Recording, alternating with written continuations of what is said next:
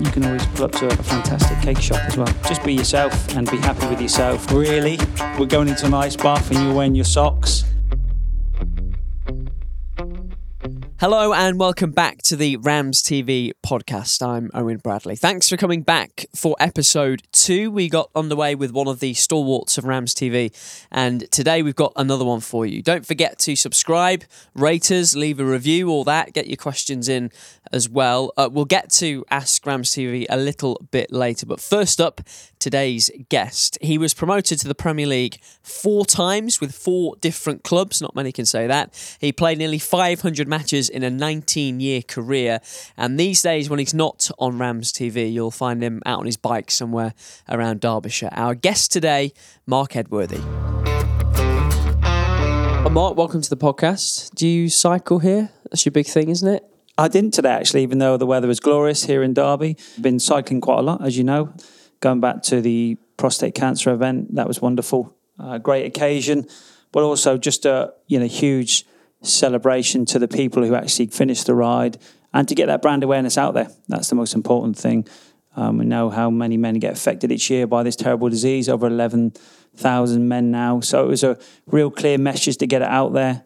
Diagnosis early helps save lives and just a, you know, like I say, a huge success on the people that finished it. The standard of the riders was all different. Um, men and women did it. So a huge thank you to them. So um, yes, the cycling was great. Unfortunately, though, Owen, it rained constantly for two days. I, I remember seeing some of the photos, and yeah, you, you, you did look great, bless you. But um, is it your sport now, cycling? You seem to do it quite. Whenever I see you, you say, oh, "I've been out this place, this hill, whatever." Well, I think being a sportsman, you're always going to be competitive, and it's either go back into the industry, become a coach or a manager, or you go down the gym to keep fit. A lot of players play golf, but I prefer the sort of sport that gets me out, sort of putting on a sweat and a bit of a challenge. And, and my friend, funny enough, Steve Bailey and James Knowles got me into cycling. I started off going mountain biking. Again, that was a challenge. There's some wonderful uh, trails around the Peak District. And uh, then I got into road cycling and just realised it's great camaraderie. You meet new people. I've been to places in Derbyshire I've never been before or seen.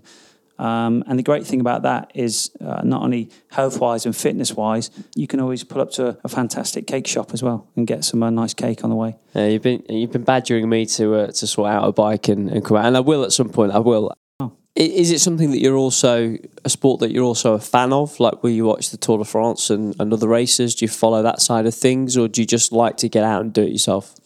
I think it's a bit of both, really. I love to get out, and as we said in Derbyshire, there's some uh, wonderful places to visit. Some of the sites are, are, stunning, really, and there's places I've never uh, been to or, or, been through. And also, I've cycled abroad as well, so that gives you a great opportunity to visit new places. And also, uh, watching watching the tours as well, obviously the Tour de France, and just goes to show I'm, I'm really interested in all different sports, really, not just cycling, uh, football, rugby, tennis, boxing, whatever it may be. They all got their different identities and the fitness you need. And, you think you're quite fit being a, a, former player, but when you come up against these cyclists, they're, they're incredible athletes and uh, the what they they produce and the power they produce. Um, I thought I was quite good on my bike until I actually went on a, a sportive ride recently um, with some GB riders and um, some triathletes, and uh, uh, I must have been at top speed, everything I had left in my tank just to try to keep up with these guys. And then we eventually got to a bit of a stop, and um, which was quite comical. One of them said, "Oh, that was a nice stretch out. I'm, I'm just on a recovery ride." I said, "Really? That's a recovery ride for you?" And cheekily, I said, "Well, yes. To be fair, I'm recovering as well, trying to keep up with you." So. Um, yeah, it was a it's a wonderful to get out with these people and and understand what they've got to do and commit to their own individual sports. Do you like comparing notes with athletes from other sports?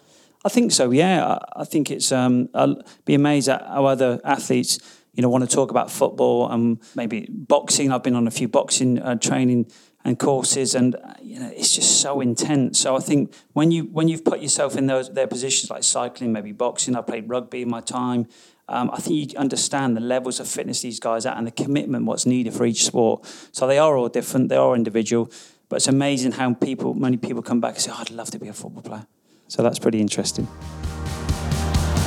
Derby County supporters can now secure their seat for the second half of the Championship campaign by purchasing a half season ticket. Wayne Rooney will pull on a Derby shirt for the first time in January 2020, and a half season ticket guarantees fans they won't miss a moment of the action, including vital home games against arch rivals Nottingham Forest and Leeds United. Starting with the game against Charlton Athletic on Monday, the 30th of December, a half season ticket also makes the perfect Christmas gift. For information on how to buy your half season ticket, visit dcfc.co.uk or call the Derby County Ticket Office presented by SeatGeek on 0871 472 1884. How come you ended up in this part of the world? Because you're from South Coast, Plymouth, I think, or near nearby, um, and you've had a, a, few clubs around the country, Palace notably. Um, so how come you sort of settled and, and stayed in Derby? Well, I think that's where the career and the journey took me. Um, obviously, born down in Bideford, little town, born in Barnstaple, a little small town in North Devon. Uh, there's probably a traffic light and um, a roundabout, but it's improved over the years now. So f- going from there, going to Plymouth, which was uh, a big city, um, doing my YTS and apprenticeship there, and then obviously then signing for Palace in the capital. And I think time and moves, I ended up coming to the Midlands. I signed for Coventry uh, with Gordon Strachan, stayed there for four years, and then obviously my career went on to Wolves, Norwich, even though I commuted to Norwich from Coventry, and then obviously came to came to Derby after Norwich. So I was always sort of around the Midlands area, and then of course um, we've got three boys, children. It was time to really sort of set up home, get them for education, and I think what 14, 15 years later, we're still here in Derby. How was it for the boys growing up with dad as a professional footballer, and, and I guess playing for, for their club, their local club at times as well. Yeah, I think um, you know now they're getting a bit older. They realise they look back on some of the archives, and I think Callum, our eldest, uh, he's 20 now. He obviously came to a few of the games, and he's passionate about the football club. He loves football. He's a keen Derby fan. He actually works for uh, the Delaware company here at the football club. A real passionate supporter. So I think now he understands after all those years. He said, "Actually, Dad, I think you know you, you were quite a good player then, weren't you? If you played for Derby and you you had a career, because he comes here and watches the games on on the weekends, obviously, and he knows what goes through the process of, of getting these players on the pitch and 30,000 fans here. Um, he, he, loves that side of it. And I think, yeah, that they really enjoyed that side of it, uh, watching watching their dad. Obviously, uh, Bradley and, and Kieran are a bit younger, but uh, it, it's nice to talk about, and they, they often do talk about it, and uh, they're very keen on sport themselves. Have any of them come close to following in your footsteps, going out the football route? I think so. Yeah, I mean, Callum was very unfortunate. Callum was a, a talented football player. He got mean, he, a really bad injury. Yeah, injury. he did. Unfortunately, when he was, when he was about sixteen, he he, he did his cruciate. Um, it was a real shame that the local um, sports facility Willows. They, we had a, a, terrible winter, and a lot of the games were called off. So they were all playing uh, inside on the on the Astro. Unfortunately, just got his um, knee twisted and, and snapped his cruciate, and uh, it was a long recovery, about eighteen months recovery. Because after that, he sort of tore his uh, meniscus, his his cartilage, and it was a, a real difficult one for him to overcome in the middle of exams, and he just never really sort of recovered from it. He still plays football now, so I wouldn't say it was an opportunity lost, but um, he's now 20, he still loves the game, wants to get back into it, and still keeps fit. So you never know. I think you know you got to keep believing and, and see if you can. Uh, Bradley, my middle son, if I asked him to kick over, uh, kick a ball, sorry, he'd probably fall over, but regarding uh, he's probably real athlete of the family. He did of athletics and sort of gymnastics and stuff like that. So it's great to go and watch him and participate. And he's very committed um, to, to, his sport. And um, our youngest Kieran was a, a, national tennis player. So I don't know where he got that from. I think his uh, mum will take the. Uh, he's got his mum jeans there, but he, Kieran just loves competing. Love, always plays with a smile on his face, which was which is great to see. And also, was a very keen football player as well. But unfortunately, the two the commitment now on both levels at such an early age uh, for tennis and football, um, you've got to make a decision. So I, have just left it in his hands and just said you'd support him all the way, and that's a decision he's got to he's going to make whether he takes his tennis racket or steps into his football boots. Do you think you look at things differently uh, because you've been through it? Obviously, it has changed now. You did the, the YTS, and I guess that doesn't really exist in, in football so much anymore. It's now much more formalised academies from early ages. But do you sort of look at it and in terms of your boys and, and the route that they would maybe take and, and maybe approach it differently to other parents? I think so. Yeah, I think that's that comes with experience, doesn't it? I think uh, I've been through the process. So when I go and watch a, a game of football, I've been involved in the academy. You can see the nervousness and the expressions on the on the parents' faces who probably haven't been through what we've been through. So we're probably a bit more relaxed. We know what's coming, so we've got that added advantage. And I think it's just all about enjoyment. The the kids have got to enjoy themselves. Yes, they've got to be committed, and you know let them make some of the decisions as well. Because I think if, if sport's forced upon them, you can quite easily um, you know force them away from something they really enjoy. I think the pressure as well. There's a different pressure from when I was playing. Um, it's all the social media, the money involved, and also you, you just got to be a bit realistic as well because the the chances of making in a career in any sport, as we've talked about, and getting an income stream for it, you've got to be super talented. Um, but in amongst all that, you can still enjoy sport and, and really play it, and, and that that's what the outlook I've got on it now, especially. And I think maturity as well. I'm, I'm mature. If I come back now uh, as a player, my football career again, would I be a better player? Yes, I probably would have because I'd make better decisions, understand the game more. But uh, that's just part of growing up, and that's the process you go through. You mentioned social media. You're not really on anything, uh, which is different to a lot of. I mean, Michael Johnson, Shane Nicholson are other sort of main pundits. They're both on uh, quite active on, on Twitter in particular. Is that a conscious decision, or are you just not you're not interested in it? Um, I think you know, with three boys, I get enough uh, hassle with them being on social media. I think it's a, a, good tool used properly. Obviously, meeting friends, catching up with people. But I, I think the you know things have changed. I've probably shown my age a bit now, but um, people need to post and they want to be liked and uh, they want to uh, make friends from that. And, and I'm just a, a, normal guy, easygoing. You don't need um, any of um, that. I, I, don't need that. I don't need to.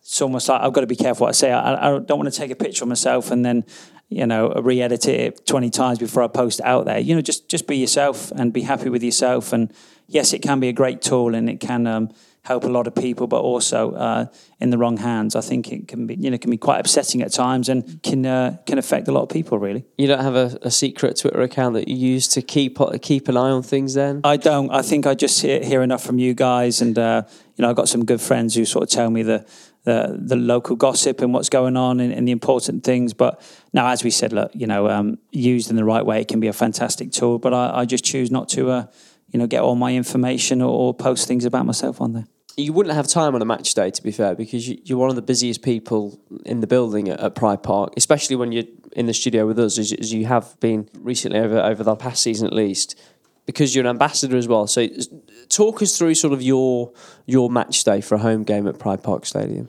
Well, basically, yeah, I was you know really privileged to, to get the opportunity. So on match day, I'd come in. What sort of time are you here from? Well, probably we're getting a match day is probably about half twelve, one o'clock, preparing. So obviously the guests would come in, the hospitality guests. So all our sponsors would go into the main Toyota lounge, and you'd meet and greet the guest. Uh, a few players would come up, have a bit of Q and A with them. How's training gone? Um, how do you think the game's going to go? Get a bit of a score prediction, just to just to sort of warm the room up a bit. I think there's a lot of nervous tension in the room, so you've got to try to be quite witty to get them going, and then come and see obviously the guys from Rams TV who do a fantastic job on, on every home game.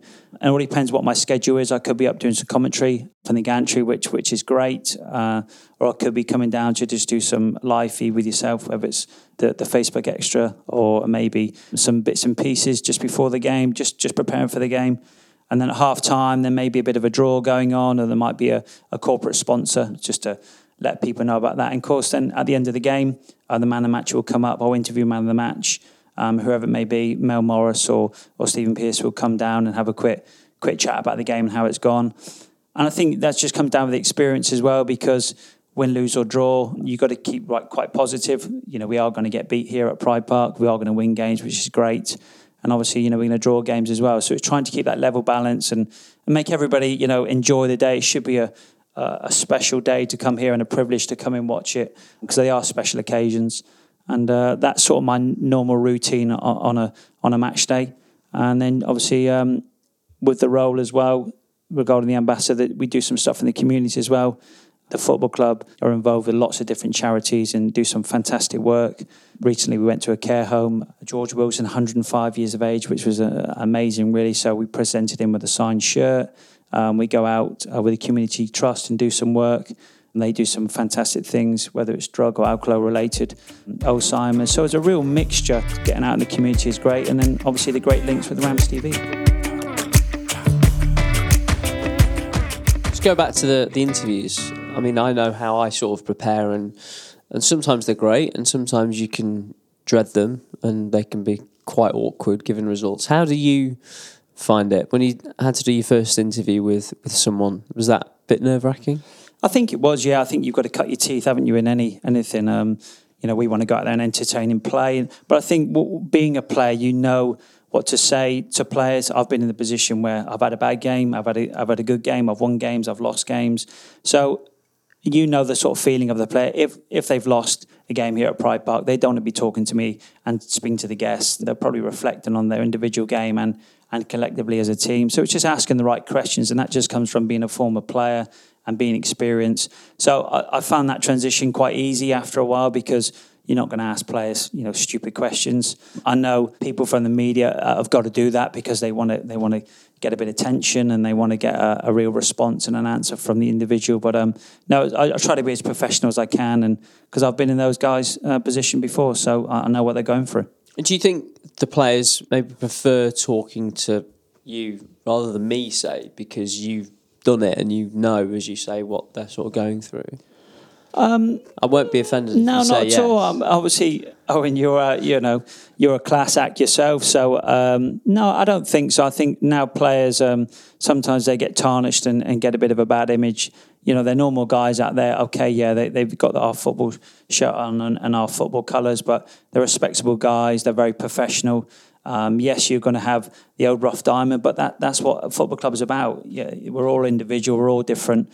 And I think whether I interview them or, or yourself, I think you'll get a, a, professional response. You probably ask better questions than me. I'm probably um, debatable. Uh, but uh, no, I, I, don't really think it, it, makes a huge amount of difference of what I asked them and, and what you would ask them because I think uh, you know they, they, would prepare their answer uh, whoever asked the question. Do you miss playing? One hundred percent. I think. Um, what do you miss about it?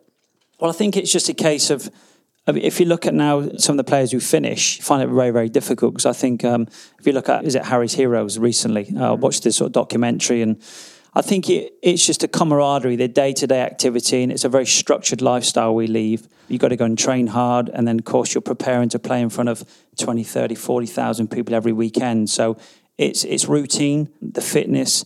How can you buy that occasion when you step out in front of 30,000? Uh, you come here at Pride Park, whether it's home and away, and that winning feeling. I, always always remember a chairman coming into the uh, change room after we'd won, and and that chairman, yeah, multi-millionaire, but he couldn't buy the feeling that players had that afternoon of winning a game, uh, great camaraderie. So I think you, you miss that, you miss the day-to-day activity, the structure, because when it does finish, there's no in between. You know, you're not going into train anymore. Uh, you can go out and maybe cut the lawn and go and play a bit of golf, but that novelty soon wears off. And I think that's where a lot of players, especially now, uh, they're getting a bit more help and support, really struggle with that and, and almost lose their identity. And, that, and, that's a that's a real worry for players who do finish because we massively miss it, especially doing it from the age of 16 and, and having almost like a 20 year career. It's very difficult to then go into something else. I mean, if you if you go to get a new an interview, for for example, and they say, "Well, Marc, what have you done for the last 20 years?" Well, I've been a professional football player, so but what other fundamental skills have you got? It's not as if we're a tradesman. We're not like electrician, plasterer, or or builder. We haven't got any other skills. Probably got some great organisation skills, but that also then affects you and limits you on, on what you can then do regarding an income stream and there's a job after football. In terms of former players, former teammates, who stands out for you in terms of characters, personalities? Give us some stories. Oh wow, there's been some. I think you know we could write a book about it. So from about the Derby days, obviously our good friend John Owen and Big Darren Moore, when we were playing under Billy Davies, obviously the ice bath started coming into the sports science side of it. We all sort of had our knee injuries in our time, and you go in the ice bath and to recover after and after games. So me, John Owen, and and Moro would, would do it. It'd be our routine. At first, we had to go across the building and, and up at Moor Farm and, and go and get these massive buckets of ice and pour them into the bath, and then after that, it got a bit more advanced, and we got these aluminium big ice baths, and they used to bubble on the bottom, and it used to be extremely cold, as you can imagine. So we're waiting to get into the ice bath, and John was wearing his socks. I'm like, John, what, what are you doing, mate? He said, Eddie, honestly, my feet get so cold in there. I'm like, really? We're going into an ice bath and you're wearing your socks? She said, yeah, yeah. Like I said, my feet get so cold. They get so cold in there. So it was quite comical. Great band, Tommy. Jono was a, a great role model. Same with um, Darren Moore at the football club. And I think those days under Billy Davies, we did have that great camaraderie. We respected each other. We got on so well on and off the field, and and that's what led to our uh, promotion campaign, winning winning at Wembley and beating West Brom. So stories like that we'll, we'll, we'll always remember because it, you know it's just comical to see him you know, walk into the ice bath with his socks on, and just I was just thinking, you know, am I being stupid here? Am I missing something? Should I go and put some socks on? Because, but no, I think, um, you know, that that's John all over for you. But uh, yeah, so quite comical. Um, was it you that told me the Darren Moore IT band story? Because I, I, yeah, I, had physio I mean, before and, and was, I was I was moaning about how painful it was. This was a few months ago. And you said Darren Moore had it done. Well, Darren Moore, I mean, everybody knows him. Big Moore, Big Dave, as his, his nickname is. Uh, first time I've seen someone make him cry, actually, because um, you know his his thighs. He's a big, big guy, huge thighs, stuff like that. So he had to he had his IT band had to get loosened off. So it's one of those. Yes, you get your your, your massage, you get your thumbs in to massage that, but also you've really got to get deep into the tissue, and sometimes you've got to get your elbow in there.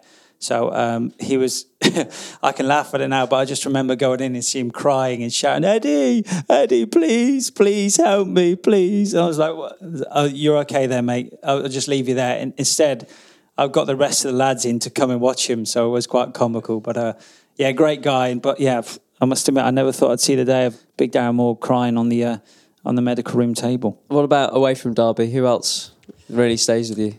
Um, I think it's just you know you got to be careful what you say on this show. So I mean, there was some there's some you know comical stories. Uh, I mean, going back to that, funny enough, there was a guy called uh, Gareth Davies when I was at Crystal Palace, typical prankster, should I say?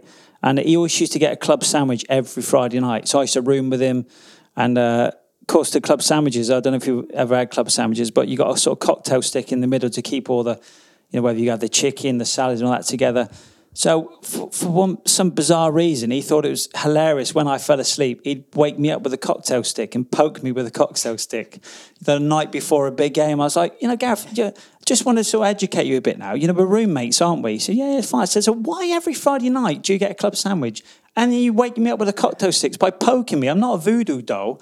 And he used to, he used to find it so hilarious. He used to laugh, uh, you know, for about 10, 15 minutes after as I was like really, you know, just soaking up the wounds which he just inflicted on me. Where so, uh, I, I, almost don't dare ask this, but whereabouts would he poke you? Well, you can imagine in the in the. I'm not sure I want to. Well, but... first of all, I think he was just. You know, normally, you would just be quite sensible, maybe poke someone in the arm or in the side of the ribs, but no, he decided right to the bottom area as hard as he could, and just to get that reaction. And, and he seen me fly out the bed and, and you know, the duvet would come off. And he, I've never seen someone laugh so much in my life to think, you know, his former teammate, he's just going to poke with a cocktail stick. So, uh, but outside of football, you know, I think you, you get to meet some, some good people.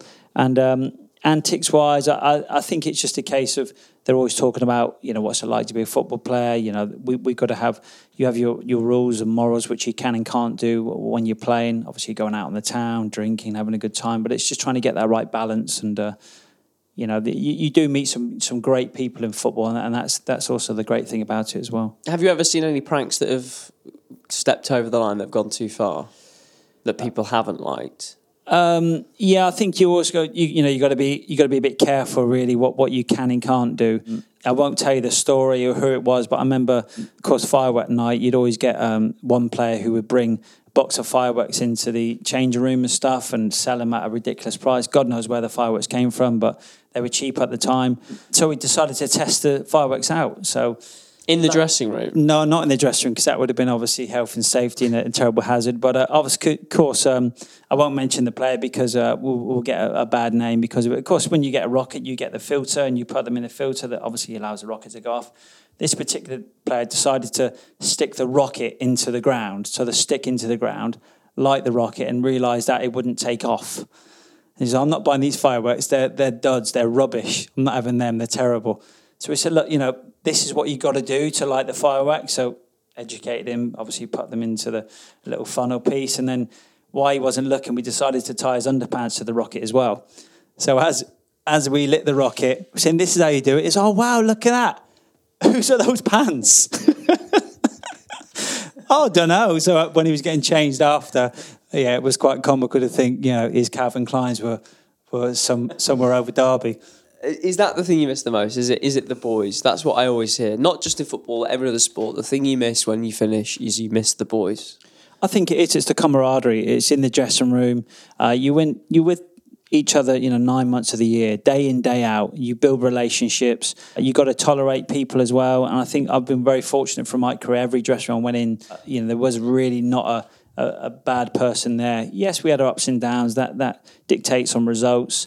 But great people, uh, friends for life, and uh, yeah, you you do miss that camaraderie because you know we all disperse in, in different ways. When our career finishes, I think people ask me the question now: how many players do you still speak to? How many players you still got the numbers on your phone? It's probably not a great deal. There's probably less than a handful. But I think if we ever bumped into each other, you know, we reminisce, we'd have a drink and catch up. And I think that's just that's just the nature of the beast, really. That's just what happens in the industry. That's what I was going to say. Whenever I see whether it's you or, or Shinner or Jono or whoever it's been, whenever there is somebody that you used to play with that comes to a game and you see each other, it is like an old mate from school sort of thing. So I can understand that maybe you don't talk to them regularly, but as soon as you see them, you slot back into where you were. Yeah, I think that's a really nice thing. I think that's a lot down to respect, isn't it? You respected each other when you, know, you played hard and uh, you went out and, and really enjoyed the victories. And I think the effect of that as well, you know, when you do win, it's great. When you lose, you know, you don't go outside the house, you reflect on what's gone wrong, how can you improve. But seeing a lot of old players and ex players you, you've played and played against, it's nice to have that camaraderie and, and that respect for each other. Take advantage of a half season hospitality package and enjoy matches from the comfort of the Toyota Suite, Eagles Lounge, or the newly opened Captain's Club. Half season hospitality guarantees fans won't miss a kick, including the arrival of Wayne Rooney and vital home games against arch rivals Nottingham Forest and Leeds United. Hospitality packages offer the tasty combination of a chef's unlimited buffet, regular visits from club legends, and the best view of the action.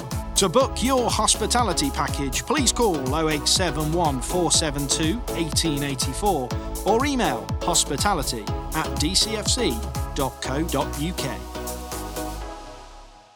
I think you do a bit of coaching youth football, but are you done in terms of coaching the professional side of the game?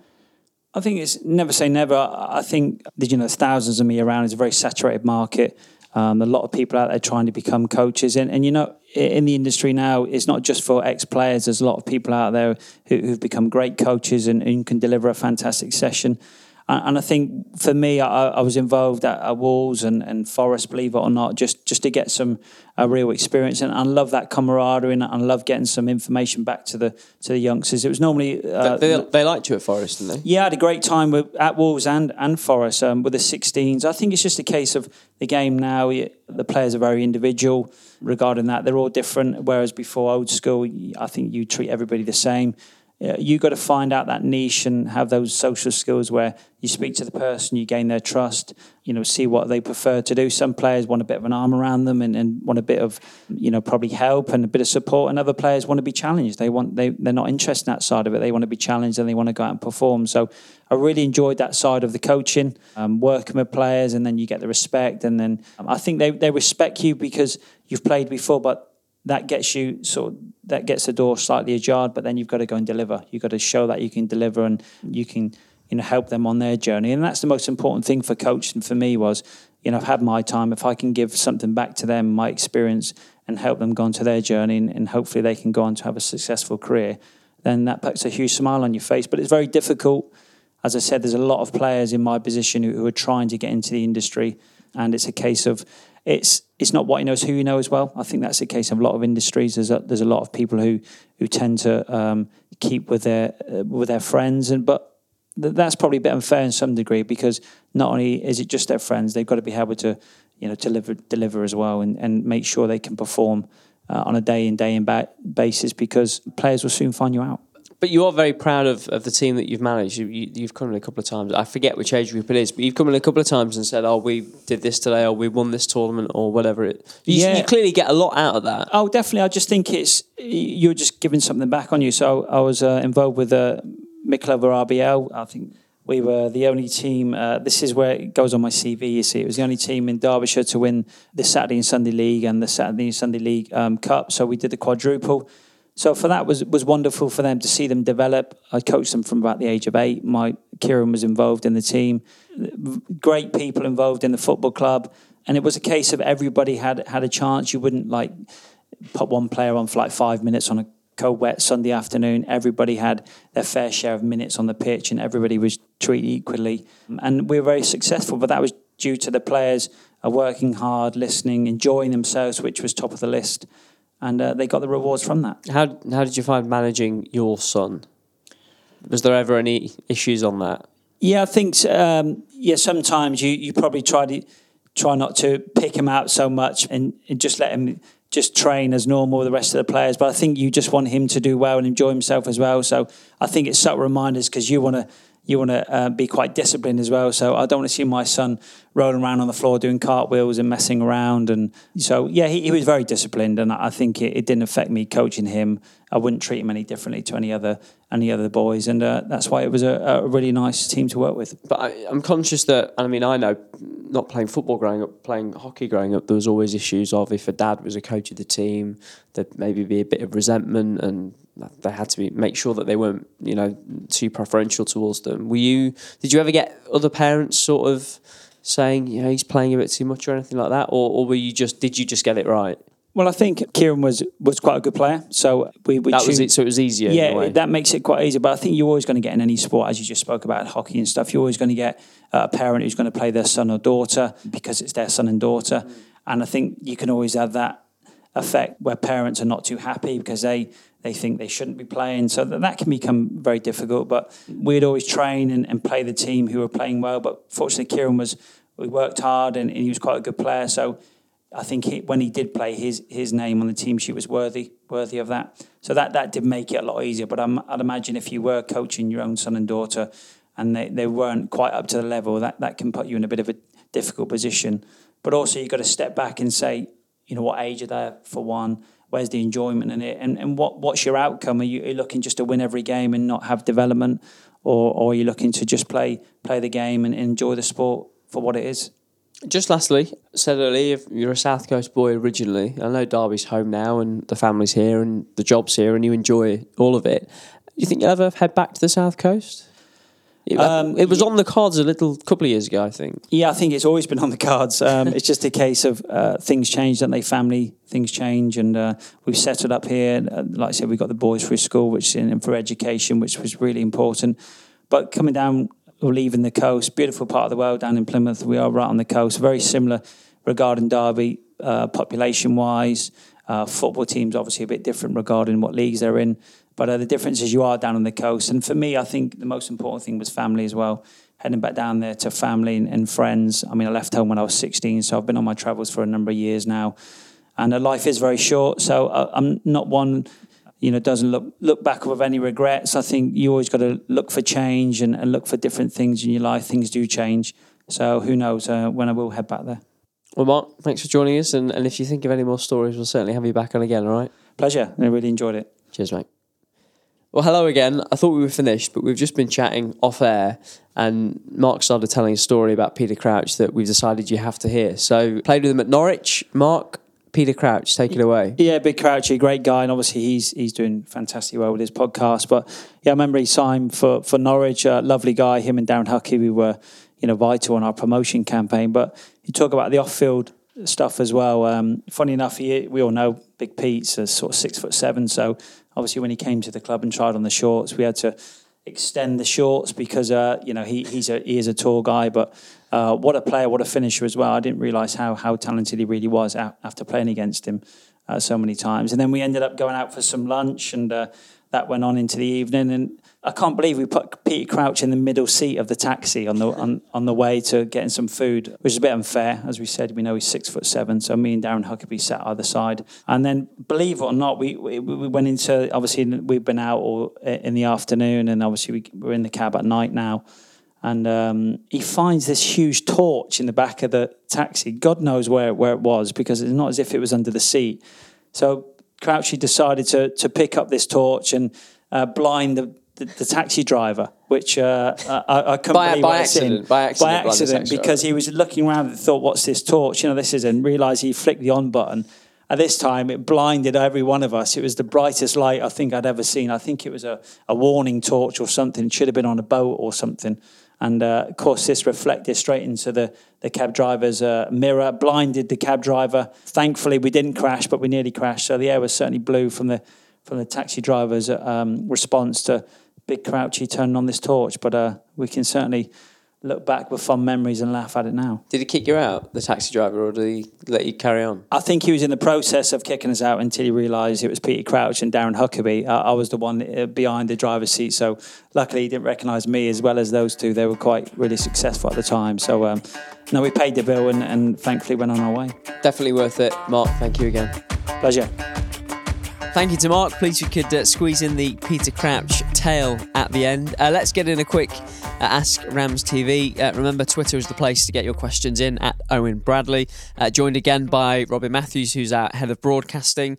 Uh, this week, Rob, Joe McLean on Twitter asks Do you know why Rams players increased from £5 to £10 per game? Seems a bit of a rip off. Is there any justification? genuinely interested, no menace intended. thank you, Joe. I think that was specifically in reference to the fact that domestic games cost ten pounds, international five. Is is that right? Yeah, yeah, that's it. Uh, the prices, unfortunately, are set by the EFL, and we can't alter them. The only thing we could do is actually increase them to make more money. So, and that's something we wouldn't do as a club. So, we literally we're told by the EFL, if you're doing this, you have to charge these prices. So, unfortunately, Joe, that's what we have to charge, but a lot of clubs they just stick to the standard iFollow system and actually you will just get bump 10 minutes before the game game halftime holding screen graphic nothing else. Actually with rams tv we give you a lot more. You obviously have now the warm-up show for free on facebook. Then you have the half an hour build-up show with owen and guests and then halftime analysis full time and then added time extra shows. So we put a lot more gubbins is what i'd say onto it than other clubs. So actually what we do for £10 I think isn't too bad for a domestic viewer. Uh, yeah, and as, as Rob says, uh, out of our hands anyway. Joe, I hope that uh, answers the question. Uh, if you've got a question, uh, ask Rams TV is the hashtag on Twitter at Owen Bradley if you want to get in touch direct as well. Uh, we're back again soon. don't forget, spread the word. Bye bye.